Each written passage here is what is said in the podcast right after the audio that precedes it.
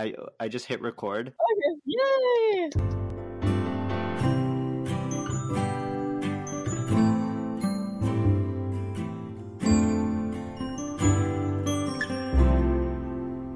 You're listening to Fidget, a BFRB podcast. Hey everyone, welcome back to another Fidget episode. This is Jason, and on this episode, I've welcomed back one of my favorite new friends I've made on my BFRB journey. Maybe you remember her from episode 17, but Joyce joins us again, and we talk about the accessibility of mental health and the mental gymnastics we jump through gaslighting ourselves. Hope you enjoy. Okay, so you were saying something, this topic that has infinite folds that will ever unfolding. Yeah, the topic of what I wish I knew about BFRBs when I first learned about BFRBs. I think like I have like a grocery list that is like a million different things, and I think narrowing like part of part of that question is like the process of narrowing down what your top three, your top two, your top one would be, and like how that how that narrowing down happens, I think is interesting too, because I think it shows a lot of like what you personally value. Um, because everyone, I Mm. think, will pick something different based on, you know, what's important to them, what like haunted them the most in the past. Yeah. So, Mm. I mean, it would be really hard for me to even pick like whole thing. But right. Okay. I, No. I mean, let's be. That's what this podcast is for. Let- Let's Yeah, begin that let's see, process. see. I. Yeah, so I guess like what's important for me when I first started learning about BFRB, whether I knew it or not, I think like the as- the element of like being alone all the time, Mm, like and, and feeling isolated and feeling like this is just me, no one understands. Um, I think that was kind of what bothered me the most at the beginning. Obviously, I was like not happy with how my hair looked with my trich and stuff, but yeah, yeah, it's kind of the social isolation aspect of it was pretty hard. hmm Mhm. But like. So I, I mean, I've been following your little uh, uh, trich emergence diary email thing, um, and you because at a certain point, you know, on Tumblr, you've Mm. learned that other people had it, and then Yeah. What what what was that? Do you want to talk a little bit about that? Like, did that help with the isolation? I think so. Like, so that was kind of when I, so when I first discovered the term trichotillomania, the existence of BFRBs, um, it was on Tumblr, and I saw this picture this girl posted, uh, and she had like bald spots very similar to what I had, and I was like, oh, that's weird. That Mm. like looks like me. And up until that point, I kind of knew something was wrong, but I didn't have like an urgency about it. It's kind of like an ignorance is bliss type of relationship, which I miss sometimes. like, oh, that, that was a good time when when it didn't seem like a problem, right? Um, so seeing that was really like enlightening, first of all, because I'm like, oh, other people have this situation happening for them. But I think I still needed to like talk to somebody and like meet somebody because it's sort of Mm. real. I was like, this is just like this girl from somewhere in the world. I never like contacted her. I never reached out. I didn't have that like sense yet that I could reach out to her. Cause yeah, as like from that picture, from learning the name, that's when the Google like deep dive happened. Yeah, and then from there, I think I just had so many questions and no outlet for it. That was the other thing. It's like you have all this information, you have all these questions, you don't know what's normal and what's not because it feels like everything I read online was by like a doctor or like an organization or like a psychologist. Like nothing Mm. felt very personal. And I think I was Mhm. missing that personal connection. Right. Okay, and then that's when you went to the CBSN in person group, right? In Yeah. Toronto or no? Uh, that would have been like probably two or three years after. So two or three years of a lot of questions, two or three years of a lot of like, oh, like, okay, trying to process a lot of stuff by myself. Um, and then Mm. in my research, found the what's it, Canadian BFRB support network. Um, yeah, hosted an in-person support meeting which I attended for the first time like when I was still in high school. Mhm. And that that was really like the turning point. It's bringing in that like first the social aspect and also like the realism aspect. I'm like, okay, Mm. you guys aren't just like doctors, you guys aren't just like, you know, specialists or something. You guys are just regular people with regular lives and regular problems. And having that like modeled for me was like made a really big difference because at the time it sort of felt like everything in my life revolved around my hair or fixing my hair or stopping pulling or just Mm. fixing myself. But then being able to see like living, breathing examples of like, you know, there is more to life than what your hair looks like kind of thing. Like you could Mhm. hate your boss, you could be mad at your roommates, you could be like fighting with your significant like there's so many fun problems we get to experience in the human experience um that it did make me like reevaluate the emphasis and like stress I put on my relationship with my hair at the time. Right, right. Yeah, yeah, yeah, yeah. I think sometimes. So I I had this experience recently where I reached out to my universities. I I learned they had like an embedded counselor within the like engineering program. That's awesome. And I'm like, oh my goodness. And so I had the opportunity to meet with him and we were chatting.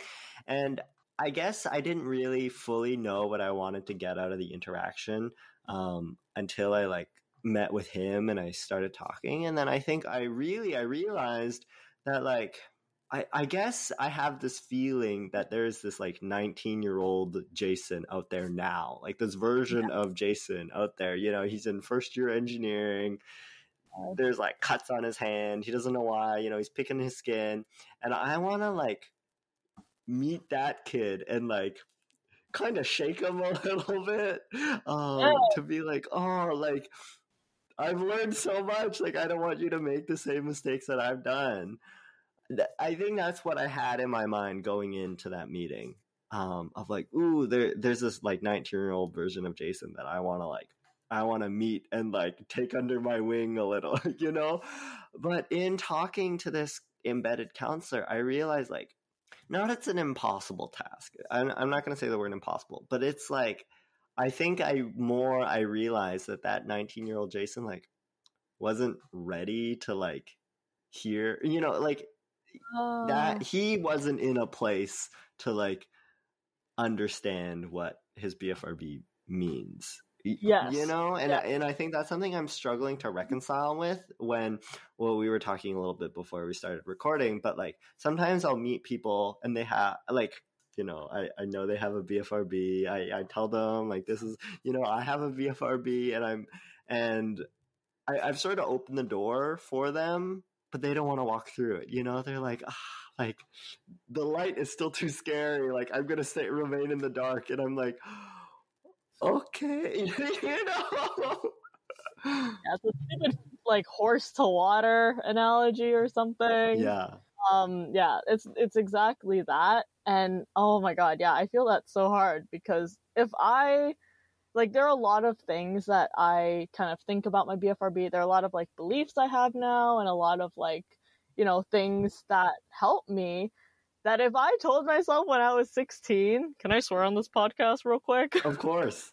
I would Please. tell myself to fuck yourself all the way to the moon like get out of my face you mean like what do you mean being pull free like isn't the move like that i worked so hard for this how dare you say that like yeah, Yeah. and tell myself to go screw off to the moon basically um first of all being 16 that's just like that's just what i that's yeah, that's your happened. attitude to life. Exactly. And like yeah there are just some things some truths i wasn't ready to hear. And if that's me at myself imagine like a random like stranger. I couldn't yeah i couldn't even uh i'd be too scared. I'm like please don't say anything mean to me.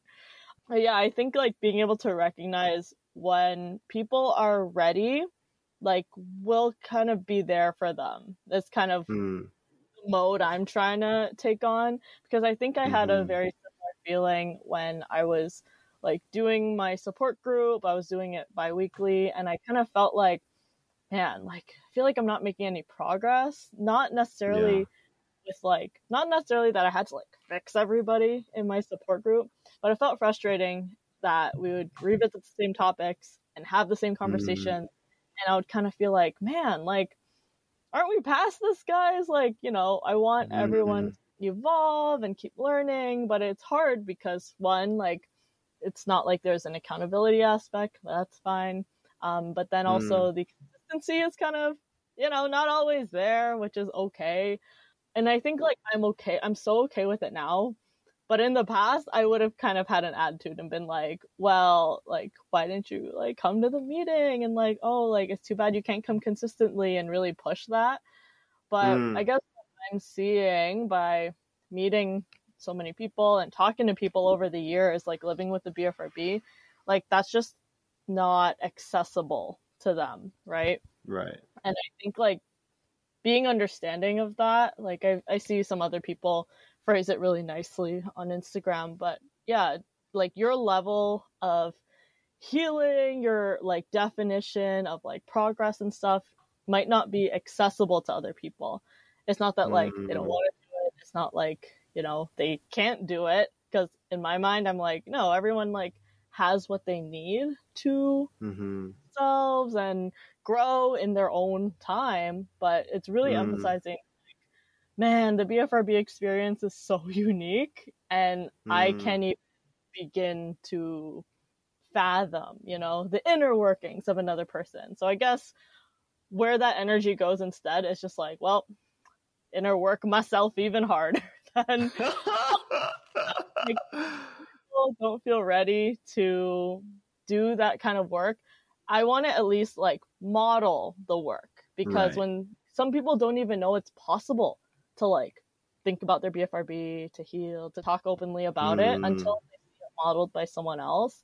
And mm-hmm. like in my experience, that's how a lot of like when I went to that support group, it was modeled for me that mm. you can like hate your boss more than you hate your hair. And I'm like, damn, like that's you know, I wasn't in my like wasn't in my realm of like awareness yet. But yeah, right. I find that like it's it's that like stay in your own lane thing helps with that mm. feeling.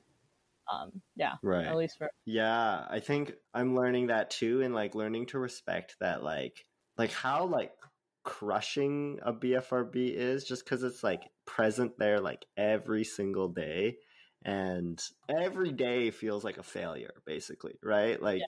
did i pick and today? The- i did. Okay i'm a failure. Okay but yeah. tomorrow i'm not going to be a failure. Oh failed again oh failed again oh failed again and then like that like over like years right years.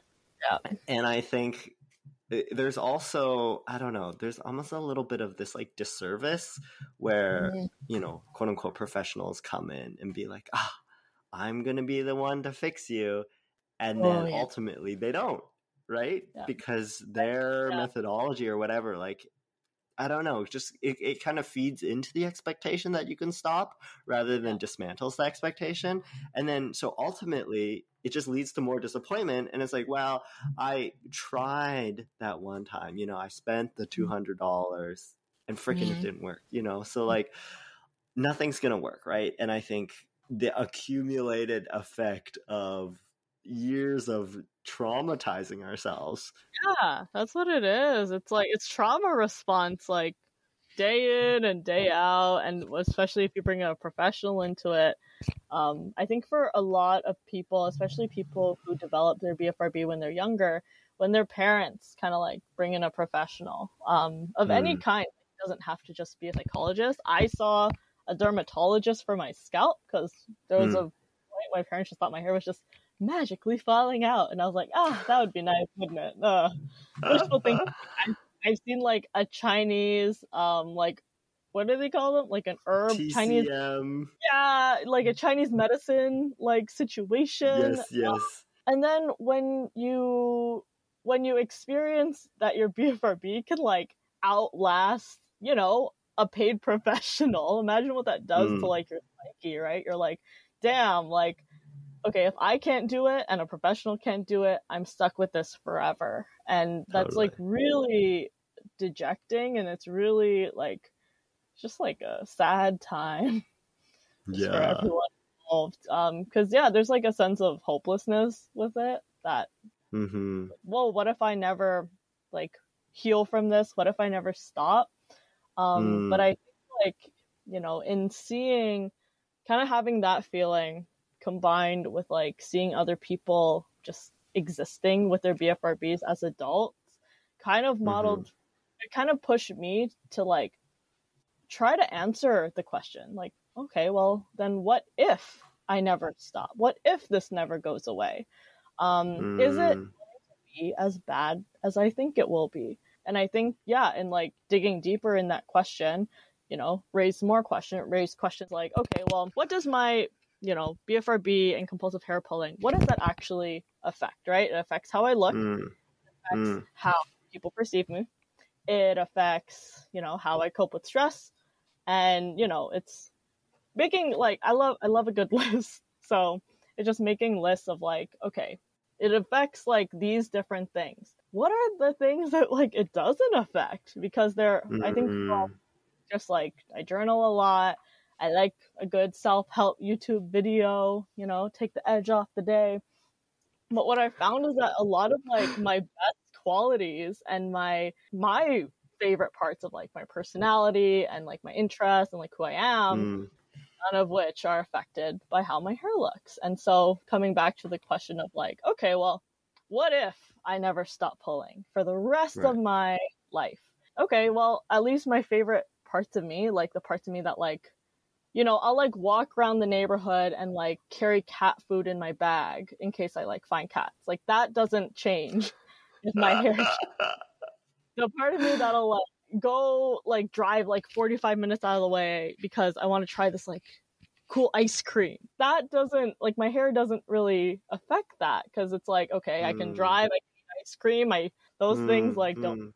so it's yeah i think like from reflecting on the well what if this never goes away it did feel kind of reassuring that there are like okay well if it doesn't go away at least i still have these parts of my life that i enjoy and that like are nice and fun and you know make me happy even if maybe i don't look the way i want to look you know Right. or maybe people don't perceive me the way I want to perceive them. But then there are other Mhm. ways I like address each of these like quote unquote shortcomings.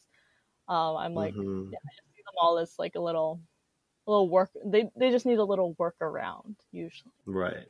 But I feel like it's like, the, the- but there's like this anticipation of, okay, I'm not, I don't look the way that I want to look. And for that reason, I can't go to ice cream because the cashier is going to comment on me, you know?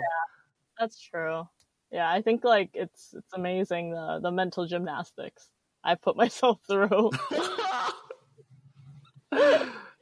Yeah, but I do, you know, as someone who worked at an ice cream store, I can tell you for a fact that I'm way more worried about soccer mom Karen bringing her soccer team and yelling at my ass than I am about some.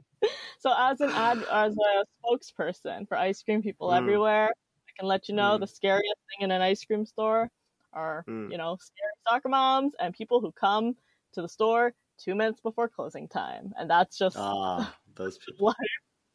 like, I don't know why. I don't know what it is about ice cream stores that like inspire people to come like at the last possible. but it just happens so consistently that I felt like I was like a glitch in the matrix at one point. Oh I'm my like- gosh. Real, it keeps happening. I definitely like I remember on a road trip we like Google mapped this ice cream place in like Penticton somewhere and we were like 43 minutes out and it would have closed in like 45 minutes and we're like pedal to the metal like we got to get to this ice cream spot. Yeah, I- we made it. Like they like they it was like comically they were like flipping the sign towards closed and we were like no.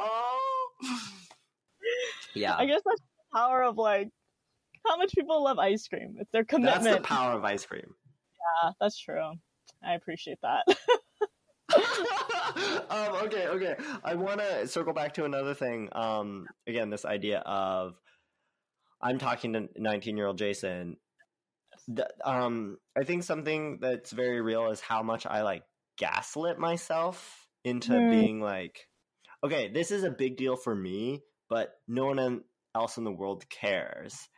Kind Mm. of like feeling. Yeah. I care about this, but I'm afraid to ask for help because asking for help is also like taking up space and um like I should just endure this suffering because the whole like comparative suffering thing is like this is su- I'm like suffering from this, but like other people are suffering from worse things. And so I can't ask for help because me Mm. asking for help is taking away help from people who need it more and this is like a stupid thing that I should just be able to get over by myself. Like I should just be able to like stop picking my skin. You know what I mean? yeah. Yeah.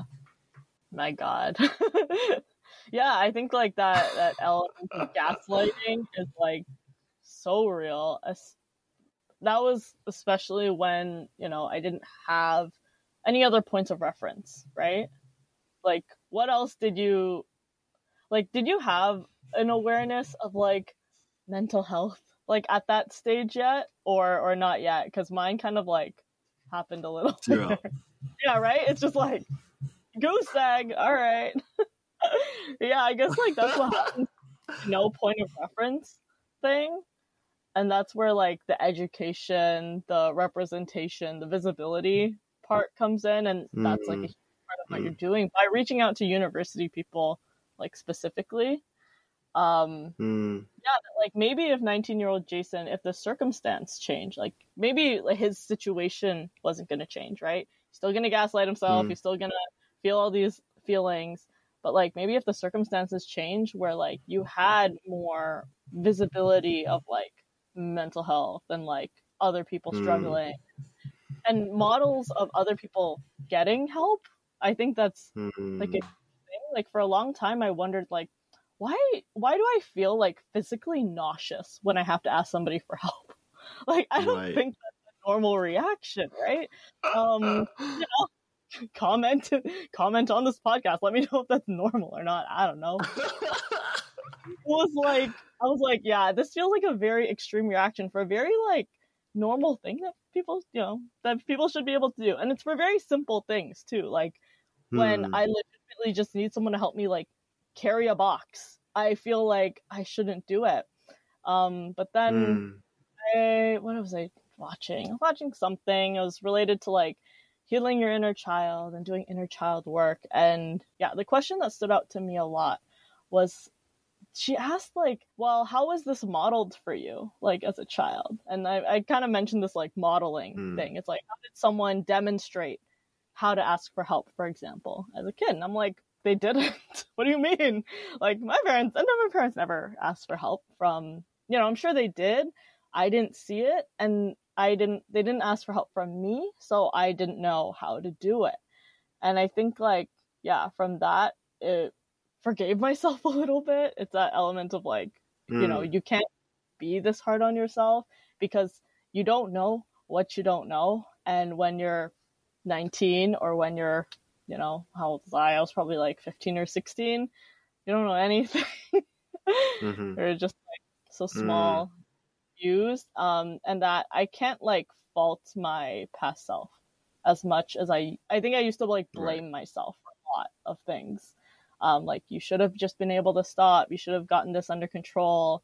Um, you should be able to deal with it. Like lots of people deal with problems. Like Mm, problem, but like no one ever wakes up one day knowing how to fix a problem. You're not like born into the world knowing how to fix problems. You do mhm. what's like for you, right?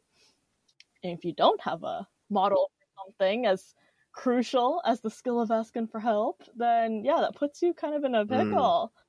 And a pickle that like I can't I try not to fault myself for. Even though sometimes it slips, sometimes, you know, it's not a perfect process.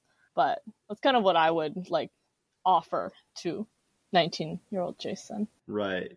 You know, I think it's funny. Like some people, like they they see suffering as like a value. Suffering as a virtue. It like makes you like better. Yeah, totally. Um, have you heard this thing where like, um, like during COVID, I feel like corporations have sort of like made us like, oh, like we need to be resilient right now, and like, oh, this this you have shown so much resilience in like being able to like endure this like difficult situation, and it's like good for you and like we we all need to like step up to like survive this thing Unprecedented. which we're like giving a pat on the head but it really it's coded as yeah we're not going to pay you for overtime right like no one's getting paid for overtime so you're not going to get paid for overtime Yeah. Oh God. which is like kind of messed up and and i think th- that same messaging rewards people for like oh yeah you're stressed everyone's stressed right now but mm-hmm. like we're gonna really like we're gonna hand out like candy for the ones who like aren't complaining like you know like they're the ones who deserve the help. Is the less you complain the more help that you should get or something like that you know?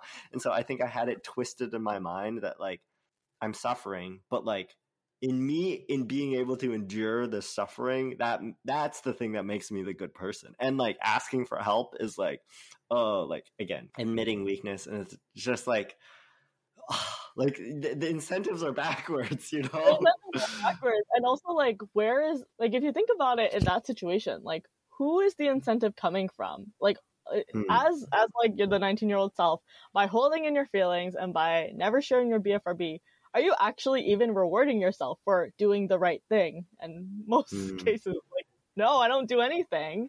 I just like want to feel that like you know I'm doing the right thing. That like people, the thing that people want me to do yeah so it's like okay well who is handing out the candy in this situation right? Mm. oh my yeah. gosh. Well well um you know the like marshmallow test? Okay no. The it's like i think it's this famous experiment that has since been debunked but basically they have kids and they like put a marshmallow a marshmallow in front of them and they're like okay if you don't eat it for five minutes we're gonna give you two marshmallows. Oh yeah And- okay. uh they're like yeah the kids who can resist their temptation don't eat the marshmallow. Apparently they like followed them like later in life and they are the ones who like are quote unquote more successful. And so we're taught this idea of like oh delay gratification like those with more willpower and restraint and discipline will go farther in life but like Oh. I hear that that study was like completely squashed, but it's just in this like narrative, um, Hmm. this like cultural narrative. Everybody wants to believe that those with more discipline, those who can endure more, are going to Hmm. go further. But frankly, it's just false. false and like on the point of delayed gratification i wonder if there was this like kind of unconscious like negotiation happening where Mm. I like I could imagine myself saying this where I would say something like, "Well, if you don't tell anyone now and then you fix your problem, imagine how like cool it's going to look when you could say down the line, and I fixed this all by myself and had nobody to help." Like what a flex that would be. But like what a flex that like it like wouldn't happen. like maybe that's the that's what we're like we're waiting for that gratification that like oh i overcame this thing like on my own. Um right. but then like you know once you say that who's that where's the candy coming from? Where's the candy coming from? Yeah it's like are you gonna like pat yourself on the back for it? Are you gonna like are you gonna want everyone else to be like yay you did it. You overcame things and didn't tell us about it along the way. Like it sounds kind of and i think that's one of the reasons i like i like talked myself out of hiding like my bfrb basically. I was like okay Mm. up until this point we've spent x number of years doing going the route of like not telling anyone about it. I haven't gotten any candy from this. I haven't gotten any of sense of gratification. Well if this isn't working for me what if i just like try the other route and just try telling people um Mm. because one of like one of the things that pushed me a little bit more um to be open with it, especially with my friends was that they would be able to open up to me about anything in their life any of their struggles mental health included my visibility was increased at that point and i always felt like you know i could open up to them about anything except for talking about my hair talking about bfrb stuff that was like off the table, non-negotiable, and it felt kind of unfair that like it was mm. it was kind of a trust thing. Like it felt unfair that they trusted me so much with their mm. lives and their inner workings and their struggles. It almost felt like because I wasn't willing to share, I wasn't trust mm. like I didn't trust. And then I was like, but that's not true. I do trust my friends. And then cycled back into like, okay, well, why am I hiding this from them then? I know it doesn't have to be so like like a like a transactional kind mm. of situation, but that that's like where my brain was, especially when I, you know, opened up about it on Instagram specifically. There's a lot of people I just like mm-hmm. associated with suddenly knew. But yeah, that's kind of where I was at. And then and then I think from that I did feel that like, oh, the the sense of trust that I could like build with my friends felt more gratifying than it was to like hide it, basically. Yeah. Right. Back yeah. To the candy thing. where are my where are my pellets? My little hamster pellets. I'm just a little hamster trying to get through life in this experiment. Like. yeah. Oh my goodness. Okay, so we're we're trying to we're trying to reconstruct like what are these like core values that we're trying to like drill into tell our pre past selves yeah um, yeah you know it's like okay let's say your bfrb never goes away mm-hmm. how does that actually interrupt your life you know mm-hmm.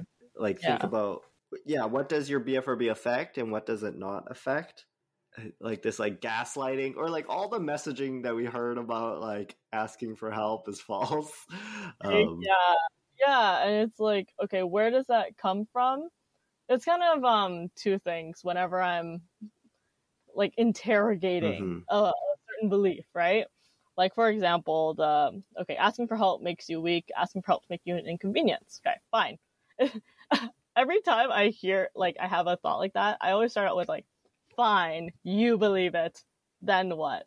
Um because my therapist says i need to practice affirming my feelings so mm. that's one practice for that.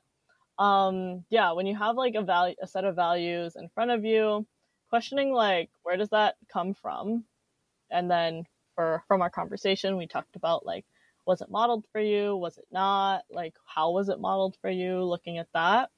Um, where does it come from? And then how does that serve you is also a question that i like because i think it's very normal to have beliefs that like mm. don't serve you doesn't mean like you need to I don't know. Like just because you have a belief doesn't mean it's like good for you all the time. Right. And I think it's like so I was chatting with someone last week about like how much we're in like these like bubbles of like just in our like social groups. We're we're just in these like weird mm-hmm. bubbles and we get I think really like disconnected from reality.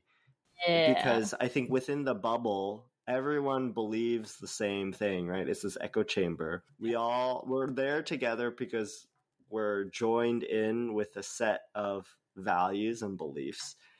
And I think one way that our values serve us is it like helps us like belong, right? And I think that was a really scary part of me like mm-hmm. kind of pursuing my mental health journey was yeah. I needed to step outside I needed mm. to start believing things that like my friends weren't believing anymore.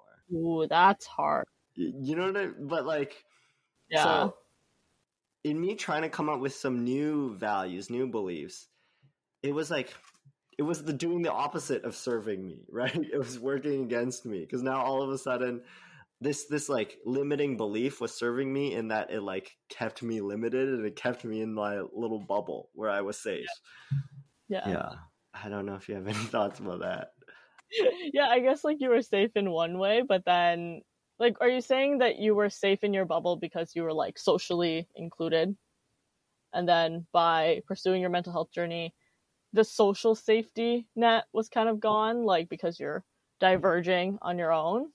Yeah, totally. Mhm. Cuz I feel like from that like like I said, there are different like sen- there are different versions or different types of safety. So you were definitely like socially safe when you were with your friends, you know, that like friend group at the time.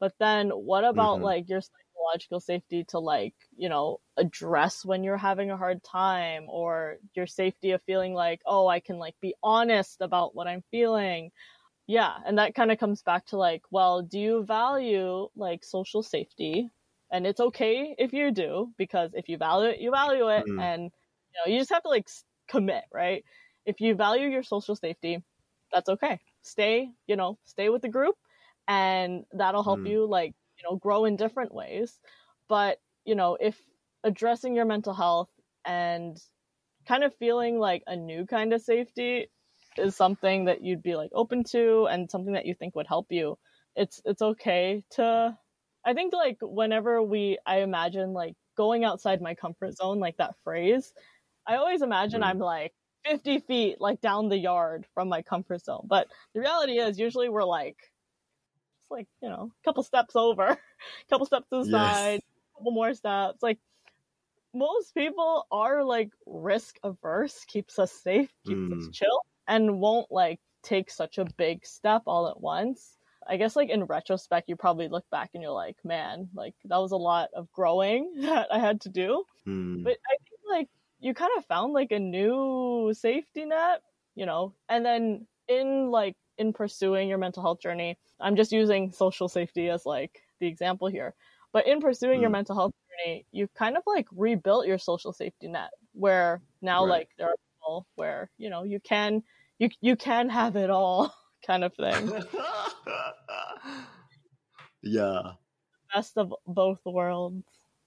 It- it- totally. And I think that's what like meeting other people with a BFRB gives me is Yeah. like, oh, I can not I can ditch all my old friends, but like there is this element of I can construct sort of the yeah, the friendships that serve me in that way, right? And I guess Yeah. maybe that's how I want to preface it is like my old friends were serving me in other ways, but not necessarily with my mental health. And so now in meeting, in talking to real life people with real life BFRBs, uh, IRL BFRBs, um, Yeah.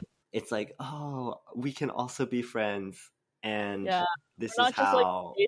we're not just like you know the the what's it called the abstract on somebody's dissertation yes. like no real like some of us you know and yeah we're real and we're here and that's yeah i think Mm. part of like what i really needed as well for sure Whoa. Uh, um, and I think something that you were you were saying there is like, well, you were talking about you're in these support groups, and kind of the the conversation was you were revisiting the same conversations Mhm. over and over and over again. And I really like that phrase you threw out there about like how mental health is like accessible and like the level of accessibility that you've afforded yourself is different from like yeah what what how other people have found mental health accessible. I i, I really want to talk about that and like I, I guess like i hear this word like plateauing you know and i, I think uh, you know have you like plateaued on your bfrb journey? Is this like you know we're working to improve the the degree to which we're able to manage our bfrb but is this it like what if there are further plateaus but you know you're just okay with your plateau now i don't Mm. know do you have thoughts I saw a really cool reframe specifically about plateauing, actually. And yeah, I guess I guess kind of to the thing you just mentioned, like, is there going to be more plateaus? Yes, like always. of course there will be. Um, and then also the idea that like plateauing being a bad thing, you know, you know me, I'm always on that like capitalism support group grind. like every support group I'm in is just a thinly veiled like complain about capitalism group at this point. um but really where like like why is plateauing such a bad thing? Why do we always need to be like improving and like elevating and like, you know, gaining more mental health points? I don't know like how people are Right. operating now.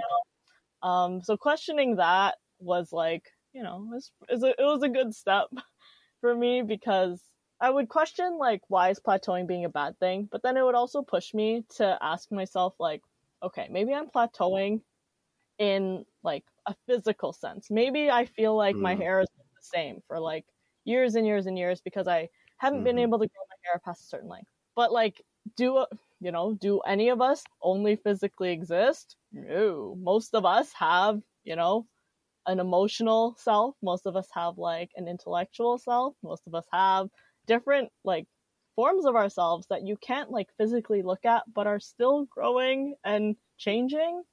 Um, so whenever, yeah, whenever I feel that urge to judge myself for not making the progress I want to make, um, yeah, I, I force myself to be like, well, are like, are you making progress in other departments? I call them departments in my brain. so like, the Ministry of Mental Health.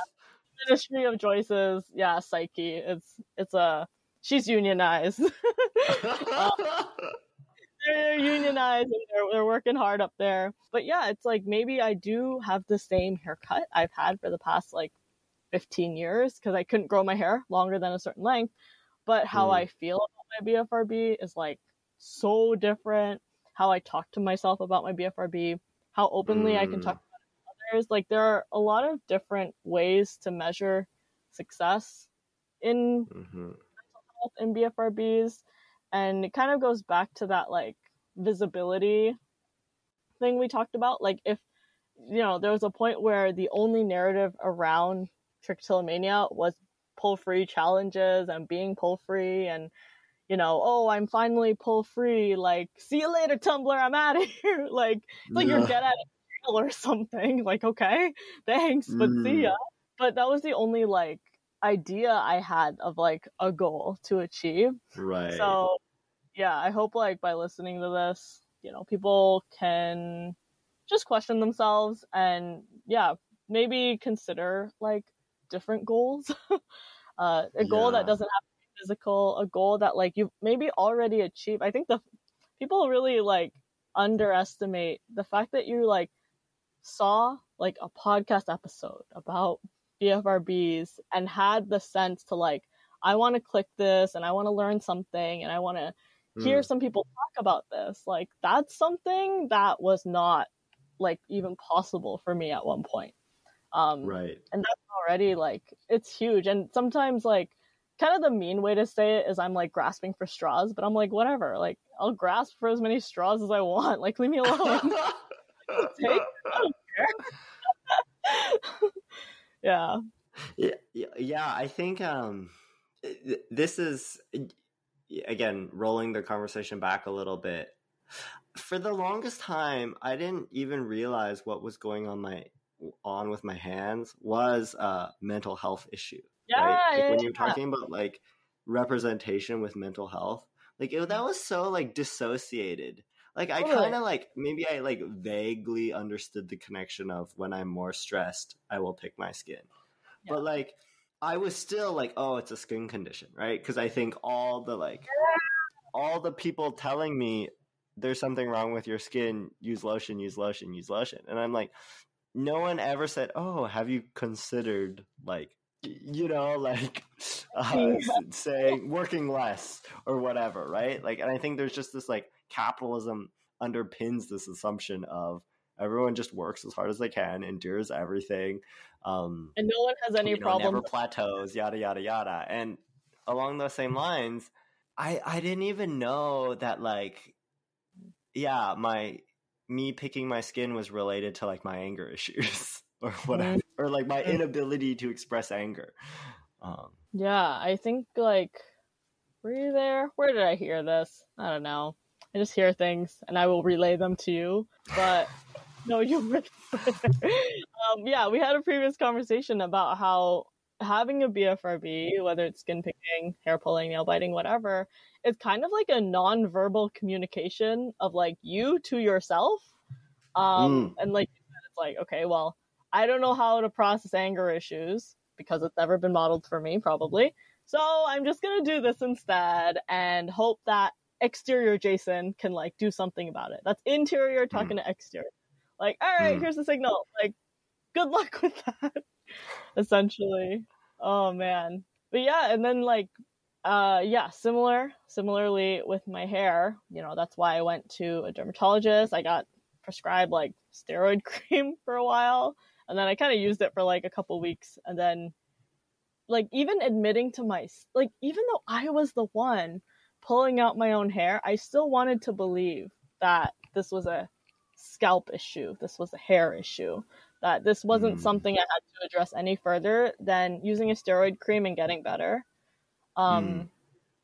yeah, because that's like it's it's easier to like why would I Mm. want to go the harder route? But then the harder route is like the real route. Mm-hmm. When did like how did you make that connection then? Like if you were in like okay skin issue for so long, hmm what kind of tipped you over the scale um, to realize it was more than that? Like literally it took me nine years and Oh. it wasn't until i met with adele and we had the like our like proto fidget support group we were just chatting i met her in 2020 so What like how? like through facebook like she posted about her trich i'm Facebook like oh group? my it, it was she just did a general facebook post to the world Oh and was man, like i have trich. My god, balls of steel. That's what that is. bless her. So so anyways it was only talking to her through that. I'm like oh wait. This is not a skin issue. Like you know? But like i went to so many professionals and they never once like kind of opened that like the introduced that possibility and Yeah, that's 'cause like man what a failure of the entire system No, that what what like a shortcoming of like professional education like right now. I mean, the fact that you meet with therapy professionals who are, you know, they're eager to like learn about it, but so many people have that experience like doctor, dermatologist, um hairstylist, oh, like you name it, someone who's been there like, you know, probably like I feel like it's an overwhelmingly negative experience. um, like for so many people. And yeah, Mm. it's a shame that like that visibility isn't there. But then you consider like the the built in like shame that comes with having a BFRB that like Mhm. It's the same thing we were talking about like oh well i can fix this. I can deal with it. I don't want to inconvenience other people. I think maybe because people don't see it as like a health condition the way that they see like having diarrhea. Like right. if i think about it like that if i like had diarrhea for like nine years and didn't tell anybody Mm. like I would be like a clown. Like that's so silly because you always ask for help when you have diarrhea, but then Mm. when it's something I don't know, like psychological or mental, it just doesn't translate the same or something. Like there's Mm. something there about why why we're so hesitant to talk about like our mental health versus like physical health. But maybe if you just saw mental health as diarrhea all the time, maybe that's the key. We all just have diarrhea. Surprise, everybody! Surprise yeah, yeah, listener, chronically. on your diarrhea. Yeah, your mental diarrhea, whatever. Yeah, mental diarrhea. I love it. So, um, I have another story to share. Um, I went to the dentist a few weeks ago, and uh, they they gave me so apparently something I've been doing is I've been like brushing too close to the gum line, so my a- gums have been receding. Yeah, And then as a part of that, uh, they're saying, oh, I'm also putting some force on my teeth. And so what is happening is my teeth are like bending outwards. And then kind of like where the gums were previously covering my teeth, they're like Mm. buckling a little bit. So they're called abfractions for any for any dentists out there.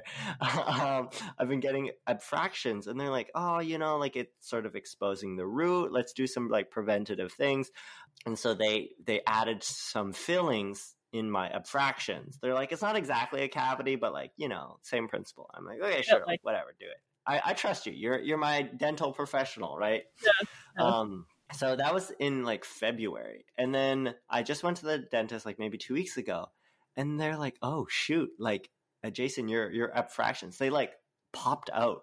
And I'm like, "What? I don't." And then like the dentist and the hygienist, they're like scratching their heads, and it's like, well, like, do you grind your teeth at night? And I'm like, I get, you know, maybe I don't know.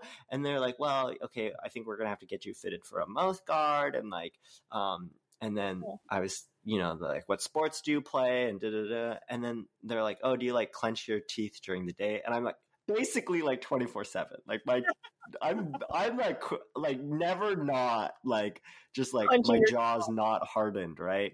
I get these like weird like stress bubbles. Maybe this this being a bfrb podcast like i have like these like bubbles like around my ears that just like i don't know i think is from me just like always like, clenching my jaw.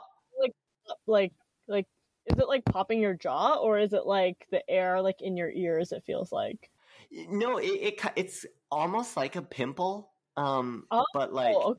it's like just like uh, by my ear. Um, oh, I don't know.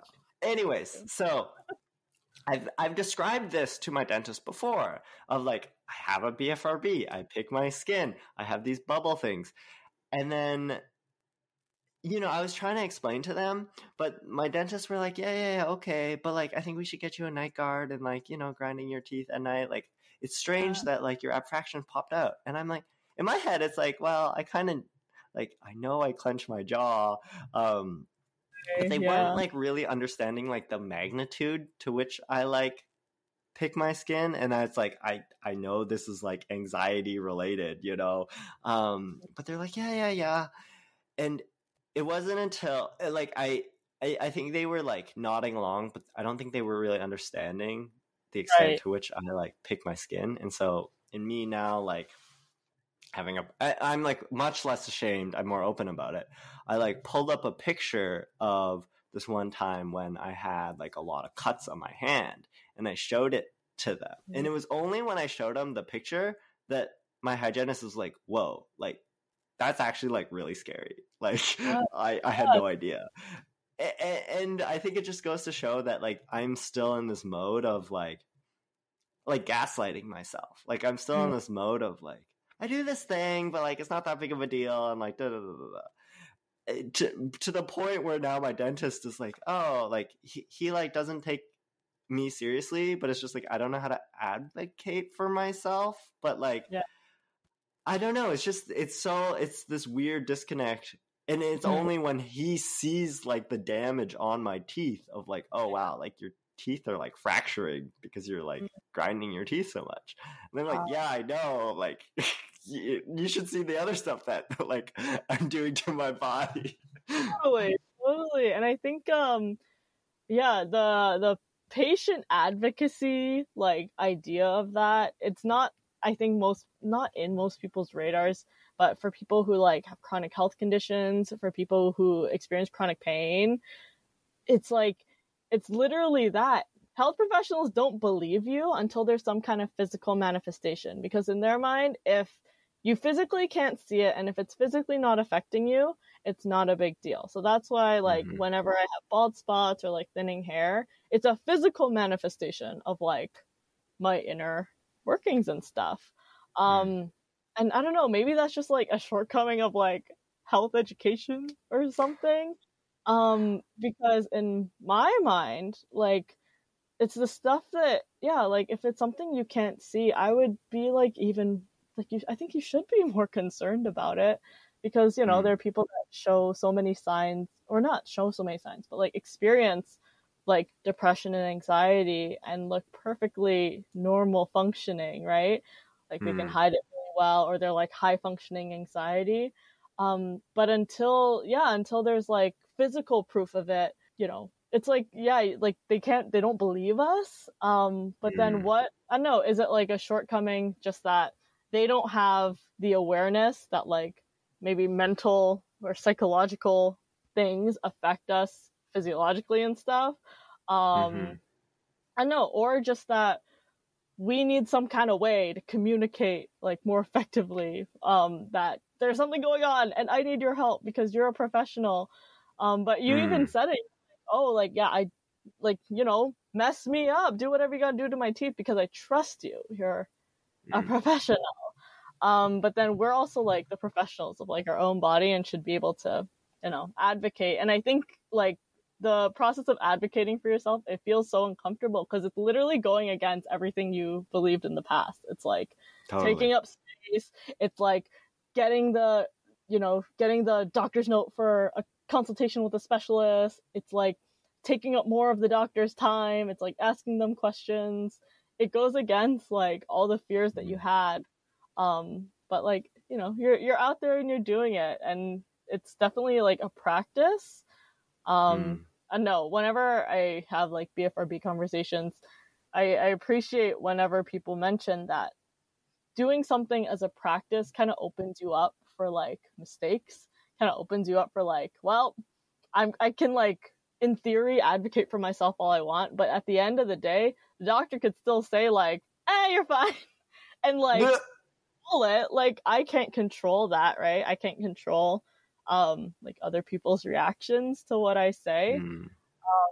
but like you know i think the fact that you're trying is like huge and go working so directly against your past fears like 19 year old Mm. jason would would be very proud of that.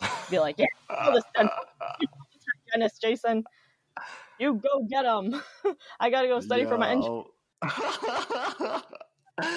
um uh, on that on that theme like i heard uh someone was telling me the other day about how like how much we are socialized to yeah like fit inside the little box and like be obedient and within school like when we think Mm. about like what school teaches us like school doesn't really teach us to like learn necessarily like that school doesn't teach you to be a creative independent thinker school Mhm. sort of teaches you to just check all the boxes like do the sat like study for the test um, be obedient um, and even as early as like kindergarten like the thing that they prioritize is like uh, perfect attendance right? Oh, so like oh, you always show up to school on time and you're never like don't be sick. Like being sick is a liability. Like Yeah. being sick means it compromises your perfect attendance record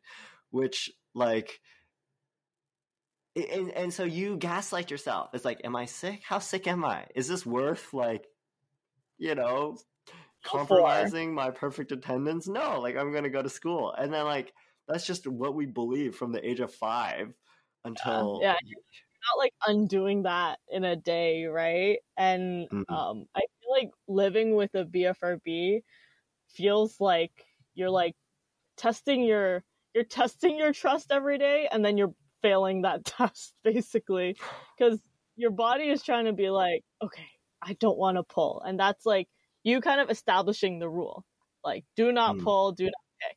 So when your body like breaks that rule and picks or pulls, it's like ah, I trusted you to like do this for me. Mm, Why won't Mm. my own body listen to like what I want to do? Um, and you Mhm. kind of mentioned this earlier when we were talking about ah, what were we talking about? Anyway, it was something related to like listening to your body and like breaking, like having that sense of self, I guess. Mm, um you're basically like reinforcing this belief that like okay i don't have any control over my picking because i've done this for so many years. And then you're reinforcing the belief that like i also can't trust myself when my body sends a signal for something. Um Mm. my body like for a long time didn't understand like the signal for hunger like correctly it would kind of like misfire and like not fire on time and then i would go from like perfectly fine to like immediately starving and mm. i don't have any scientific data to back this up but from my personal observation like i feel a lot of parallel between my bfrb and like that like if Mm. my like if i'm on one hand i'm trying to be like okay i don't want to listen to the signal of like don't pull don't pull don't like or the sig oh what is it i'm trying to ignore the signal that wants me to pull my hair all day Mm. every day but i can't just isolate that signal from all the other signals that are happening so in my mind Mhm. i think my like pulling signal and my eating signal kind of got Right. like coupled up And for a long time, I like didn't, I couldn't like, if someone asked me like, "Yo, are you hungry? Do you want to go eat?" I like wouldn't know what to say because I couldn't mm. tell, and because I didn't trust myself, I'm like, I don't know if I'm actually hungry right now. I don't know if I'm actually full while I'm eating. You know, it seems like such a basic like thing, but it's something that I probably took for granted. Mm. That like, oh yeah, being able to trust mm. the signal body sends is such a like such a gift. What a what a treat to be able to like have a signal. What a treat! Oh my goodness! Oh my god! Like a luxury. Um, yeah, that like I could trust. Like my body would be like, okay, we're hungry, and I can just be like, okay, time to eat. and um, yeah, yeah, it's like the mixing up the signals was like that. So anyway, yeah, your story about like what school reinforces and like mm. what we like the trust that we have in other people in ourselves can be so confused um especially right. like i said we're processing this stuff when we're like in our teens essentially um and early adulthood like how are we supposed to do anything while balancing like like no one exists like exclusively to fix their bfrb right we're all always dealing mm. with other too um and that's mm. yeah kind of that accessibility thing comes back in it's like yeah maybe I, maybe like trying to improve my bfrb situation while i'm like applying for like 20 jobs a day isn't accessible so if i pull my hair mm. a little more, like i kind of let it slide because yeah we can't like we can't just like exist in this bubble right yeah. yeah. Whoa. Whoa. Oh. Yeah. I love. I, I resonate so hard to what you're saying about the like food signal. Like I would. I think how I've like learned my way around it is I don't even. I don't even trust the signal of hunger. I just like override it. And I like I have this schedule that I stick to no matter what or like quote unquote. I I, I try to keep this routine so I don't even have to rely on the signal. I just know, okay, whenever whenever I wake up, I eat. At lunchtime, yeah. I eat. Dinner, I eat. And I just don't even look at the signal, right? Like I don't wait for the signal to fire. I'm just like, well, I'm gonna eat, eat, eat, right? And I think But it might not be accessible for someone to like recalibrate their signal. Like maybe mm. it is easier to follow the schedule and like don't ask too many questions, right? Yeah. But but I think well, so what I was going to share is like when I'm off like my routine, it's really hard for me because like I don't even know if I'm hungry. Like is this what hunger feels like? Like hunger is so unfamiliar to me now that it's like uh, you know, and then like when the hunger signal fires, it's like it's too late, Jason. Like you can't possibly find food now. It's just you're in like like shutdown mode, right? Your blood yeah. sugar's dropping and it's like um yeah, so so I think I have like this deep fear of being hungry because I think my body just shuts down immediately because I don't know how to like preempt that signal. And I don't know how to be like, mm, I'm probably going to be hungry in an hour. So let me start cooking, right? It's just like, ah, you know? Um, um, so, so I think that's crazy. And, you know, I, I think something similar to sleep, like my relationship to sleep is probably like. Sleep is the other one. I forgot to mention it, but so glad that you did. Ah.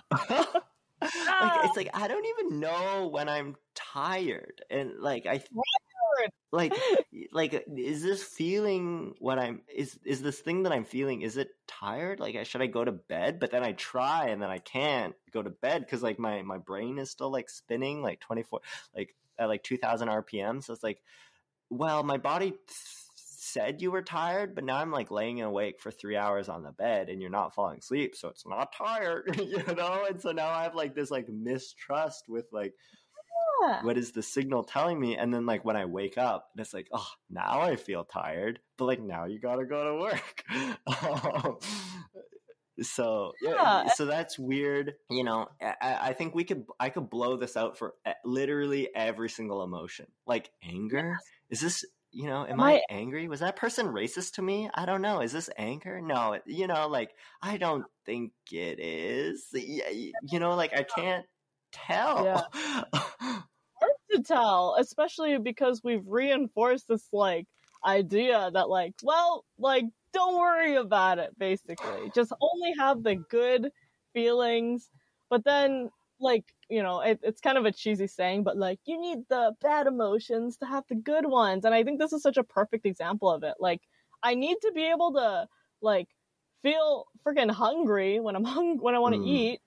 Um, but Mm. I can't like what is it? Yeah, like I can't have that and not and just exclusively get rid of like, oh, my urge to pull because it's all just signals. It's just my brain like kind of firing off like whatever it wants. Right. And for coping with stressful situations, for dealing with difficult emotions, the signal it fires off is it's time to pull some hair. Like that's all it is.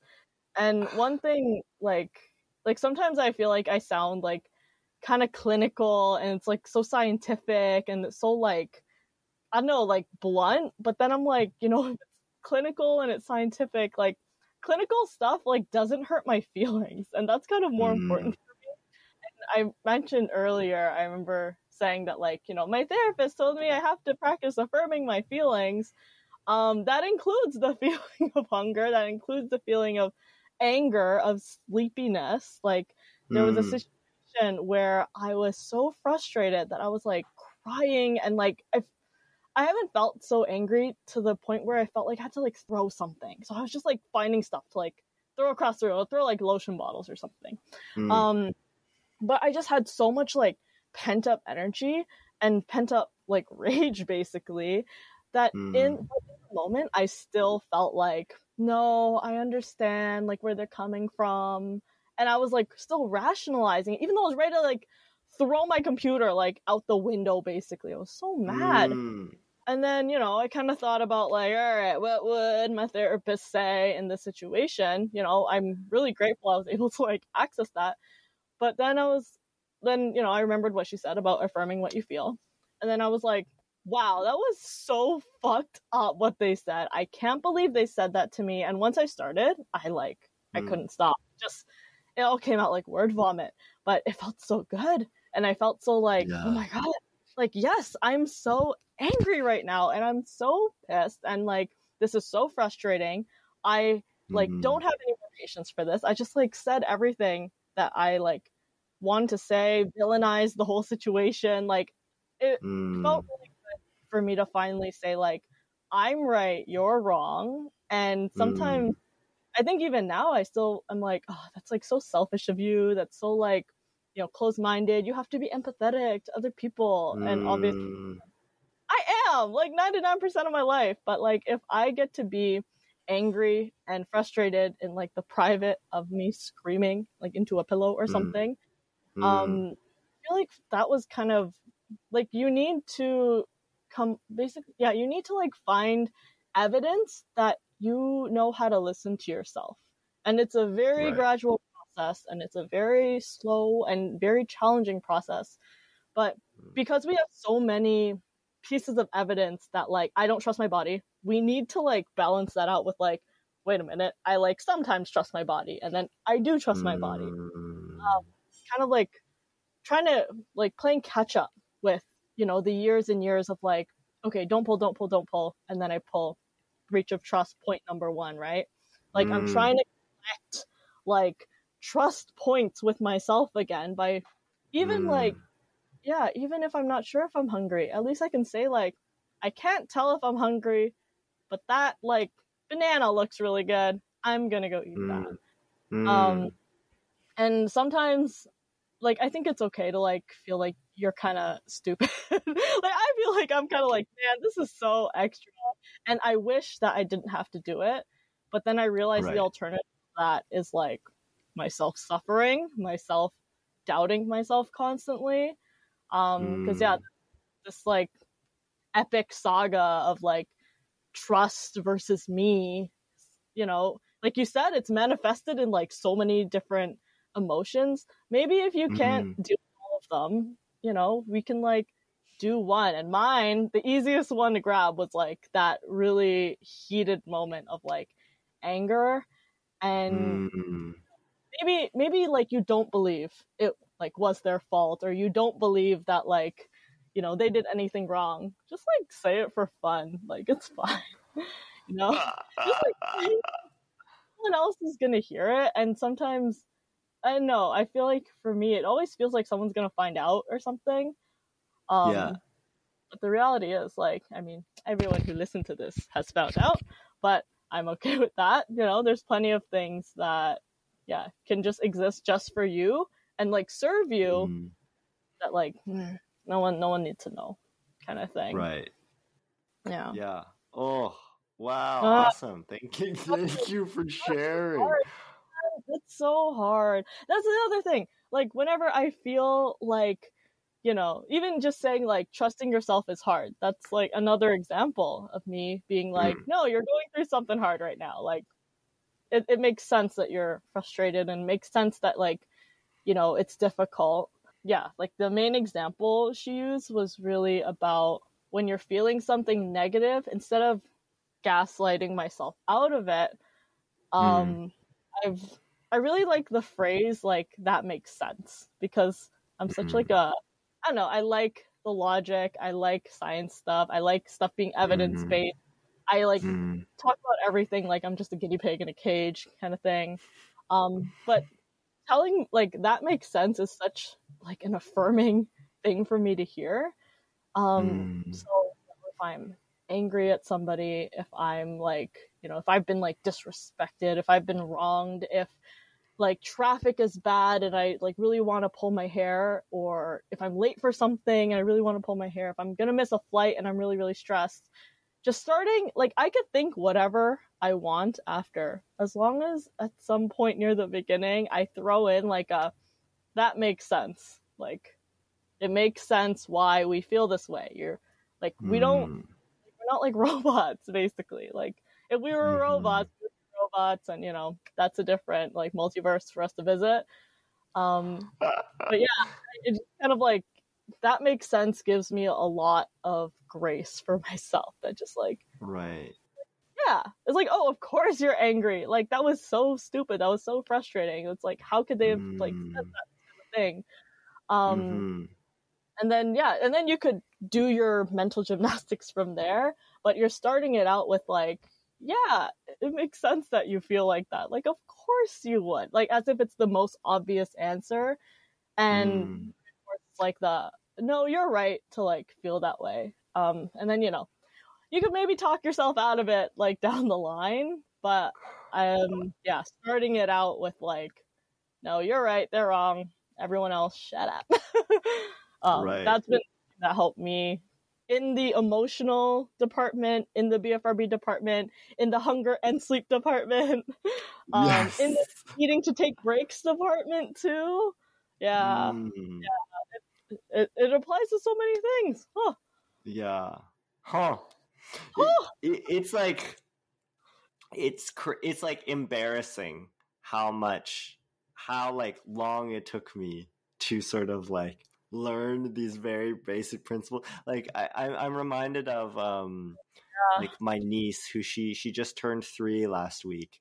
And you know go, watching her through going the potty, potty training process you're kind of you ask her like oh like do you need to go pee right now? And you know she has to like figure it out for herself right? It's like do i need to go to pee? I don't know. You know? Um and, and like that's basically what i like i think i i learned at one point but subsequently like forgot or like i was socialized to forget like Yeah. do, how, how do I control my bladder? How do I control my anger? How do I control my hunger? How do I control my sleep? And how do I like, you know, and, and I think I was pushing all those systems to its limit. Like capitalism was wanting me to like wring as much like efficient juice out of me um that you know that was my bfrb being like blah blah blah like, you can't do anymore you need to slow down um but i just like was blowing past all those signals and like oh oh no joyce are you still there oh okay i think we're back I think it's good. Yeah. We're- We're, we're back. good okay good. well um joyce's wi-fi just dropped out but i think we were nearing the end of our episode anyways so um wow thank you um joyce thank you for sharing as always always a delight to um, uh, receive your big brain energy. Um, and always a delight. I feel like I feel like whenever we talk, it like brings out the best of said brain energy. my brain energy is like talking to Jason's like steroids, like for my Oh. brain. It feels. Oh my god. best- my best work is on this podcast. Like you guys don't need to do any read anything else that I do. It's all here. Yo, My- oh my goodness. Well, my you'll have to take. you'll you'll have to come back again then to um rechannel those energies. Yeah, um yeah. is there anything you want to point our listeners towards? They should check out your Instagram, pull yourself Ah. together. Do you want to talk a little bit about what you're doing these days? Absolutely. I guess um, if BFRBs are your jam, and from listening to this podcast, you think to yourself, hmm, that sounds kind of nice to talk to somebody else about BFRB and my experience of living with it. I do host bi weekly free support meetings on Zoom and for my Instagram. You can like find out the information. And those meetings are like a no commitment. Bring your vibes, bring your pets we do pet show and tell. That's the secret, like anti-capitalist support group.